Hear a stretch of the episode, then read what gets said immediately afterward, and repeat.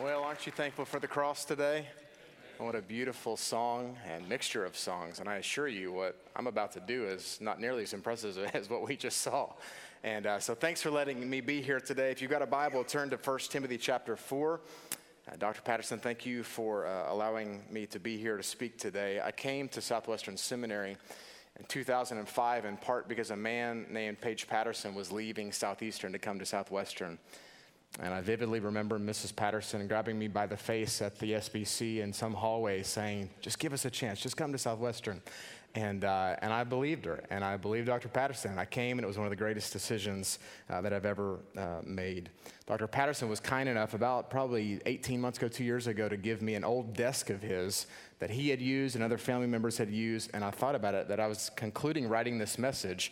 I thought, here I am, I'm, I'm at your desk. The same desk that you probably prepared sermons and other things uh, was the same uh, desk that I prepared this sermon at. So, kind of a special thing there. My wife Meredith, as they said, is here today. Uh, Meredith uh, was raised in Florida on a ranch. All right, 200 acres, and she grew up with four wheelers and shooting guns and all these kind of things. Uh, if if you know anything about my background, and Dr. Patterson does, my dad was not a hunter. Is that safe to say? Not a hunter. And, uh, and so I, I, become a hunter about once a year, and I go down to Florida and we, we shoot whatever we see, okay?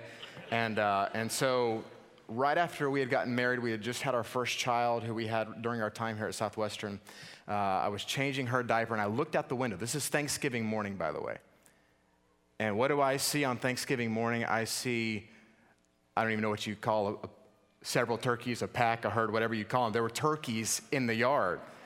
And so I, I, turned to her dad and said, Hey, Bill, can I, can I go shoot a turkey? I mean, it's Thanksgiving morning. It's what you do on Thanksgiving, right? And so I had on shorts and a t shirt, and I threw on some loafers, and I walked outside and I snuck. Okay, so I am not innately born with good aim because I didn't grow up shooting guns really. I had a BB gun, that was about the extent of my, my uh, hunting there. And so I'm not a good aim. But I, I walk out there very tenderly and I get behind a tree and I set my aim. Like, this is the aim of my life, right? Like, who gets to say you shoot a turkey on Thanksgiving morning? Like, legend status in the family. And so here I go, and I'm behind this, uh, this, this tree, and I pull the trigger, and the aim is perfect. And I kill a turkey on Thanksgiving morning.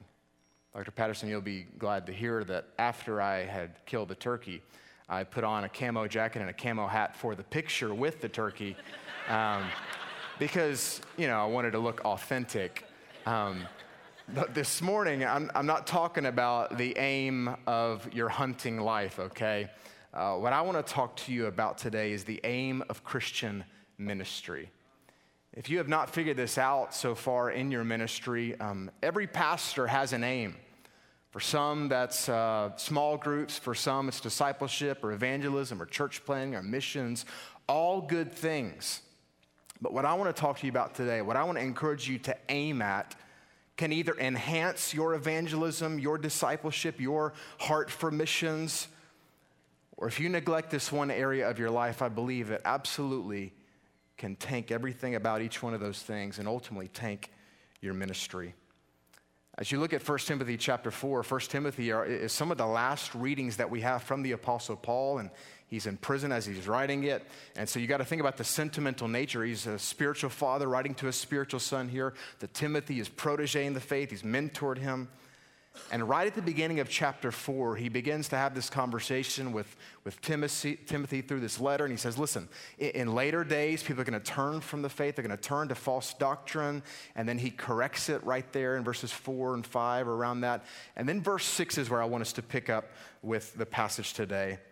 I'm going to read through the entire passage, then we're going to come back and work through it together. Verse six, he says this If you put these things before the brothers, you will be a good servant of Christ Jesus, being trained in the words of the faith and of the good doctrine that you have followed. Have nothing to do with irreverent, silly myths. Rather, train yourself for godliness. For while bodily training is of some value, godliness is of value in every way, as it holds promise for the present life and also for the life to come saying is trustworthy and deserving of full acceptance. For to this end we toil and strive because we have our hope set on the living God, who is the Savior of all people, especially of those who believe. With all of my heart today, I believe that if you follow the admonition here from Paul to Timothy, you will have a great ministry. You'll have a great home life. And I think if we focus on what Paul encourages Timothy to focus on, uh, we will be on the right path towards the right and proper aim of Christian ministry.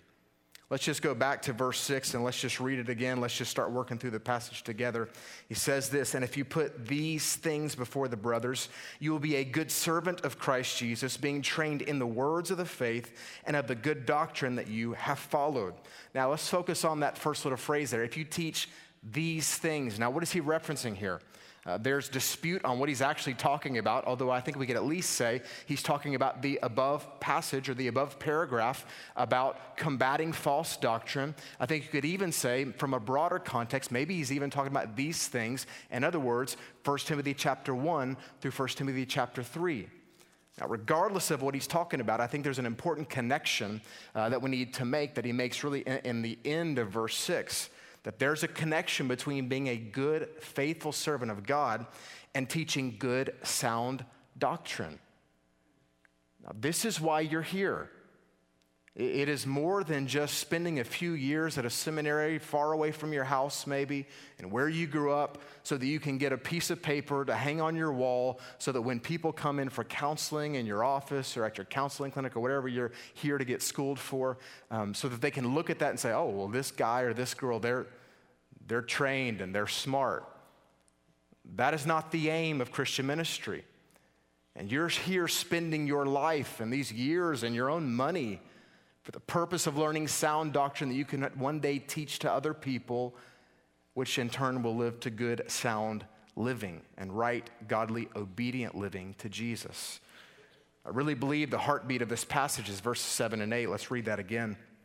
He says, Have nothing to do with irreverent, silly myths. Rather, train yourself for godliness. For while bodily training is of some value, godliness is of value in every way, as it holds promise for the present life and also for the life to come. Now, when he says have nothing to do with irreverent, silly myths, I think he's acknowledging what he just talked about in the above paragraph this false doctrine that some people are going to be led astray by. He says, have nothing to do with that sort of things. In other words, turn away from that and turn to something. And this word here, rather, really turns the heart of the passage here. Of turn away from false doctrine and turn to this. Get your aim right. And here's what I want to just give you, okay? The aim of Christian ministry. You want to know what it is? The aim of Christian ministry is godliness. It's godliness. We could be even more clear and we could say the aim of the Christian life is godliness, to look more and more like Jesus. And so, as we work through the rest of this passage, I want to talk about godliness in two ways in your life. First of all, let's talk about personal godliness. You may realize this already, or you may not realize this already, but in ministry, you will have all kinds of pressures that are building against you sermons that must be prepared, hospitals that must be visited, um, ministries that must be attended to, and yet nothing, everybody say nothing, nothing trumps your need for godliness. Nothing in the world, no ministry is so important that it trumps that, no sermon is so important that it trumps your own personal walk with God. Eugene Peterson said it this way He said, The pastor's primary task is not communication, but communion. How many pastors have you known who spent their entire life with preaching being the focus of their ministry? And listen, I'm a preacher, okay? I'm thrilled to be here preaching. I love to preach the Word of God, but it's not my first calling. My first calling is communion with God, intimacy with God, leading to godliness. And you know what that makes? That makes a better preacher, right? It seems so simple, and yet we miss it so much.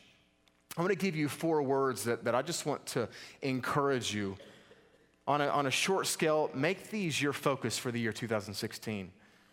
And I think it's appropriate to say, in your life of ministry, whatever you're going to do, to be a pastor, student pastor, counselor of some sort, of let these four words drive your life and ministry. It's what Paul tells Timothy. He says, train yourself for godliness. Paul's highest priority for Timothy was that he would be godly. In fact, later in the passage, he talks to him about his doctrine and about his teaching. And yet, what does he talk about first? He talks about his own personal godliness. Now, isn't it interesting that Paul thought a young pastor would need to hear about godliness, right? Like, you, you may. Um, you may think this already, but, but I want to give you just a news flash if you don't already. Of godliness is not easier for pastors. It's not. In fact, I'd say it's even harder because you have the appearance of godliness and yet often live carnal inside. Because you can live preaching sermons and visiting people and counseling, all kinds of crazy in your office. And just trust me, there's lots of crazy in the local church, okay? But the worst thing that could be said about your life is that you spent a life of ministry involved in the things of God and yet completely missed godliness. And if you don't keep a watch on your own godliness, if you don't train yourself for godliness, you'll end up at a place you don't want to be. You say, well, you know, we throw this term around a lot in church, maybe in here at seminary of godliness. Well, what really is godliness? You know, a simple way to think about it, it is just Christ likeness. What does it look like to be uh, godly, like God? It looks a lot like being like Jesus. Have the mind of Christ, the attitude of Christ, the actions of Christ. And so, is that happening in your life? I want to give you just what I'm calling a key question for your own life today. I don't care if you're a student or a member of this faculty or some uh, member of the staff of Southwestern. Um, here's a key question for every follower of Jesus in the room as it relates to training yourself for godliness. Of am I progressing in Christ likeness? Am I progressing in Christ likeness? You see, I don't think that God ever requires perfection from us. Aren't you thankful for that? I do believe that God asks us for progress. That's why the Bible talks about sanctification. And so, if you're wondering, man, am I progressing in Christ's likeness? Here's an easy way to tell ask your wife. Right? Ask your wife, ask your husband. They usually can tell you more than you even want to know. The goal of Paul's writing to Timothy was that this young protege, this young guy that he mentored, this young pastor, would be godly. In fact, Paul uses the word uh, for godliness eight times in his writings to Timothy. And so, no doubt, it's a theme that he wants him to know. In fact, if you just continue reading down uh, in the passage, you look at verse 16, what does he tell him? He says, Keep a close watch on yourself and on the teaching. And so, once again, his focus is godliness with sound doctrine. It's not either or. I would encourage you, don't be one of those seminary students who, by the end of your time here, man, you have got the doctrine down to the neglect of your own heart and walk with God. You see, this is not a different goal than for any other believer. You remember Paul's writing to the church at Thessalonica in 1 Thessalonians 4 3. He says, For this is the will of God. Now, everybody, when they hear that, they like perk up. I want to know what God wants me to do. Like, I want a little bit of that. I, am confused about all kinds of things in my life. I want to know the will of God. What does he say it is? He said, It is your sanctification. So, out of all the things you're confused about in your life, out of all the things that you desire clarity in your calling and in your life, in the life of your family, and in your life as a seminary student, your future, here's the one thing you can bank on. What does God want for you? What is His will for you? Christ likeness. To become more and more and more like Jesus. You look back at the passage, look at what Paul says. He says, For while bodily training is of some value, Godliness is a value in every way, as it holds promise for the present life and also for the life to come. There's this contrast here that he gives between physical exercise or physical discipline and spiritual exercise or spiritual discipline. Now, here we are, we're in the month of February, which did you know? I'm in seminary, so I should probably use Greek, right? Is that what I'm supposed to do here? And so, so you know what the Greek word for February is? It's, it's kind of a long definition. It's hard to put in English. It is the month in which we all go back on our New Year's resolutions and get fat again. That's, that's what February is, all right? So January, everybody's hitting the gym, working out. February rolls around. I'd rather have cupcakes, you know? And that's just what happens, right? You see, Paul here, he's, he's not denying that physical discipline, physical exercise has benefit. Uh, when I was studying for this message, I came across uh, this article from the Mayo Clinic, and it talks about exercise.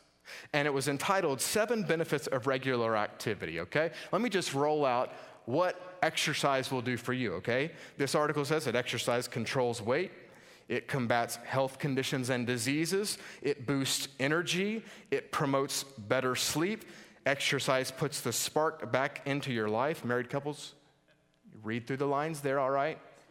Some of these guys are going to run from class to class today, right now. Um, and then finally, it just says exercise can be fun. Well, Nick, what, what, what do you get now? What's the point? The point of this article is if you get moving, if you get exercising, then it will be beneficial for all of these areas of your life. Now, even greater, what's the point of what Paul is telling Timothy? He says that if you go after godliness, it will affect every single thing in your life. If you set your aim, Timothy, on godliness, you're going to hit the target of evangelism, of discipleship, of having a heart for people, of being a good husband, being a good wife, having a love and a heart for missions and the unreached peoples of the world, all overflowing from a life of godliness. I love what Duane Litfin writes here about godliness. He says, Godliness colors all aspects of temporal blessing and eternal life, bestowing its blessing on all that it touches. Could it be that what God is calling some people in the room back to today is not a greater emphasis on whatever your aim currently is? It's not a call to get better grades, it's not a call to be a better husband or to be a better wife. Could it be that God is just calling you back to the basics? Is God just calling you back to a life of intimacy with God, a life fixed on the spiritual disciplines. When I was in seminary here, we read a book that I'm sure is probably still read here by Don Whitney called Spiritual Disciplines for the Christian Life.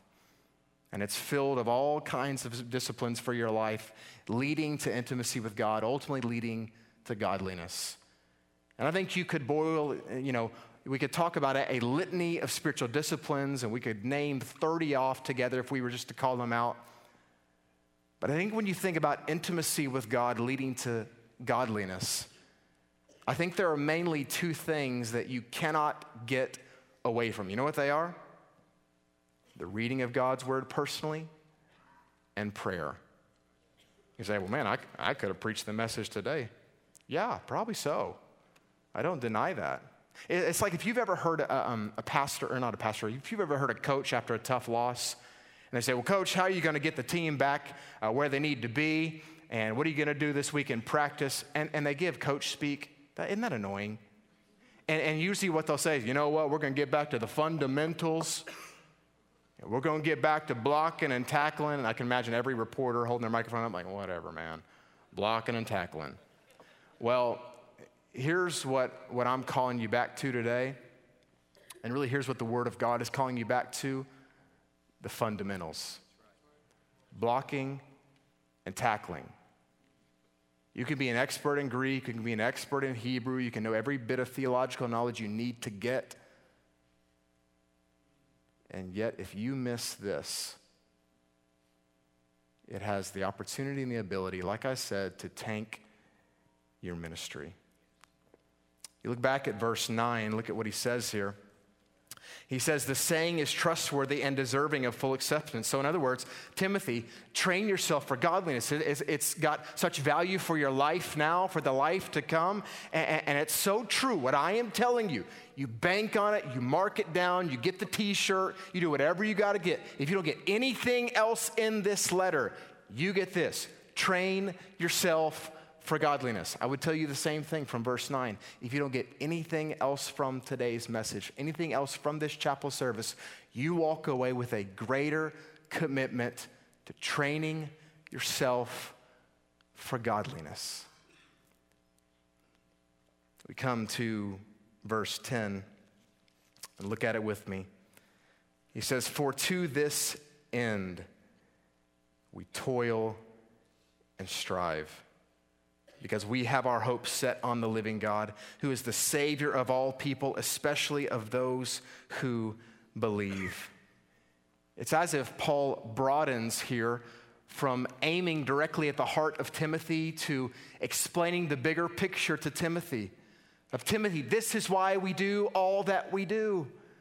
There's a famous NFL Films clip of Bill Parcells in a big game and the heat of the moment and if you've ever heard it, he, he says this. He's, he's down on one knee talking to the guys on the bench, and he says this. He says, This is what you work all off season for. This is why you lift all them weights. You ever seen that? It's an impassioned plea of like, this is why we do what we do for the fourth quarter, for at the heat of the game, when it's needed, when you need all the strength and endurance and all the conditioning we've done, all the lifting of the weights. It's all for this next series right here. You go out and you play to the best of your ability. It's as if Paul takes a step back after encouraging him towards personal godliness. And he begins to talk about congregational godliness, about the people that they are shepherding, the pastor in his, uh, or the, the, the flock underneath this pastor's care. That not only does he desire godliness for the life of Timothy, but it's as if he broadens it and just says, listen, this is why we do all that we do. This is why I'm in prison. This, this is why we've, we've worked together and I've discipled you and mentored you so that we can lead people to look like Jesus. Let's just walk through the passage. He says, For to this end, what's the end? The end is godliness. For to the end of godliness, we do all that we do. Let me remind you of Hebrews 13, 17, which says this Obey your leaders and submit to them, for they are keeping watch over your souls as those who will have to give an account. Let them do, with you, do this with joy and not with groaning, for that would be of no advantage to you. So, what's the point here? Uh, the writer of Hebrews is saying, listen, pastors, you will be judged before God based on those in your care.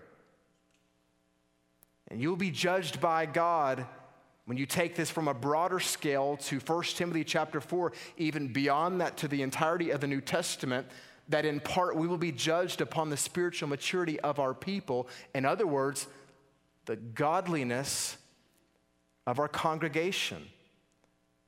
So, for, for to this end, the end being godliness, he says we toil and we strive. The word toil obviously means we work. Now, we work towards godliness with our people.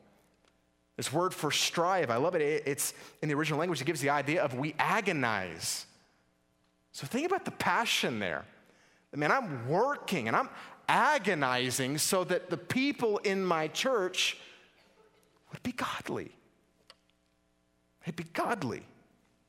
I want to ask you two simple questions for your own heart and for your own life and ministry today. Question number one is this Am I working towards the godliness of my congregation? That seems so simple and it seems just almost trite. And yet, if you were honest with God, are you working towards the godliness of your congregation? Or are you working for your own pleasure? Are you working for a number? Trying to find an identity? I tell you this, it's very easy to be lazy in ministry. You can hide a lot. Most churches don't have a ton of structure accountability. And so you can piddle around in the office instead of toiling for godliness. Second question is this Am I agonizing towards the godliness of my congregation? Like, am I striving for the godliness of my people? Like, when's the last time, if you're a pastor already or a student pastor, you work in ministry already, when's the last time you were torn up inside because of a lack of maturity of your people? When's the last time you were torn up thinking about an individual? You're like, man, I, they're just not getting it. What's wrong? Like, I want them to, to be godly, to learn. And for some reason, they're not getting it. He says, For to this end we toil and strive. He says, Because we have our hope set on the living God. Ministry without the power of God is hopeless. Don't ever forget that. So, so think about this. Take a step back.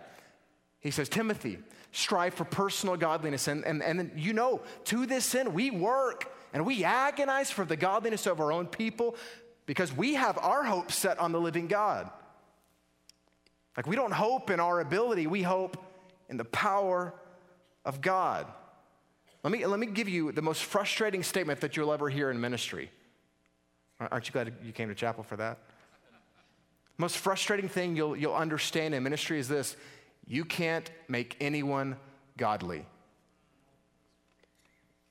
That'll kill you. It'll frustrate you when you look at the carnality of your own people, look at their half hearted commitment to God. And you think about, man, I just desire them to get it. And some don't. That's why we've got to have our hope set on something greater than us and have our prayers pray to someone greater than us. I'll be very honest with you, your hope can't be in your preaching as good of a preacher as you might be. And your hope can't be in your leadership, as great of a leader as you may be. Your hope must be in the power of the Spirit of God to do the things that only He can do in the lives of your people. Set your hope different, set your aim different. What a beautiful declaration we have of the gospel of Jesus in the last phrase of this passage. The Bible says, Who is the Savior of all people, especially of those who believe. Aren't you thankful that God has never turned away a repentant sinner? Aren't you thankful for that? Aren't you thankful that there's this all aspect of the gospel that anyone, anywhere, can be saved? You see, the hope of the gospel, the hope of, of trusting in the power of God and trusting in Jesus, who is the Savior of all people, here's the incredible hope of ministry that anywhere, as a small, or uh, as a pastor in a small town here in Texas, maybe, anytime you stand up and proclaim Jesus, somebody can come to faith in Christ. That as a student pastor, you stand up and preach the cross of Jesus Christ, or some dorky sixth grader who's listening, who may be the next Billy Graham. Those of you who are going to be in women's ministry, you're, you're standing up teaching a discipleship class in your church to a bunch of women, and you proclaim Jesus, and there's always the chance that somebody can get saved. We just started a 10 week journey through Philippians on Sunday. And so Sunday I preached Philippians 1 1 through 11. And in the message, obviously, worked through verse 6, where if you remember the passage, it's that he who began a good work will be faithful to complete it until the day of Jesus Christ. And, uh, and so I, I, stopped the church there and I said, This word for began, interesting, it's only used two places in the New Testament. It's used here and in Galatians 3 3, both referencing salvation. And so, what is the good work that God has begun? Salvation. And so I stopped right there in the middle of the message. I said, Listen, some of you today, you're here and you're not a follower of Jesus. Somebody invited you, you came in here on your own. But here's the great news that we have for you. Today, God may be beginning this, the work of salvation in your life. That's the hope of ministry. That's the hope of the gospel. Anytime, anywhere, anybody, I often say it this way, doesn't matter how far you are away from God, doesn't matter how deep in sin you feel like you are, Jesus can save you. And so I just want to close with, with one question for you. It's a simple question based on what Paul encouraged Timothy to do. What are you aiming at? What are you aiming at? Today might need to be a day of, of repentance before God. Today night might need to be a day of, uh, of a course correction, getting back to the fundamentals to get back to aiming at godliness. Let's pray together. Lord Jesus, we thank you that we are in this room because you are the Savior of all people. And you had begun a great work in us, the work of salvation. Lord, I pray today that we would set our aim on godliness and that we would walk away better evangelists, better disciplers, better husbands, wives, better church members. Lord, would you lead us to the place where you want us to be? It's in the name of Jesus that we pray. Amen.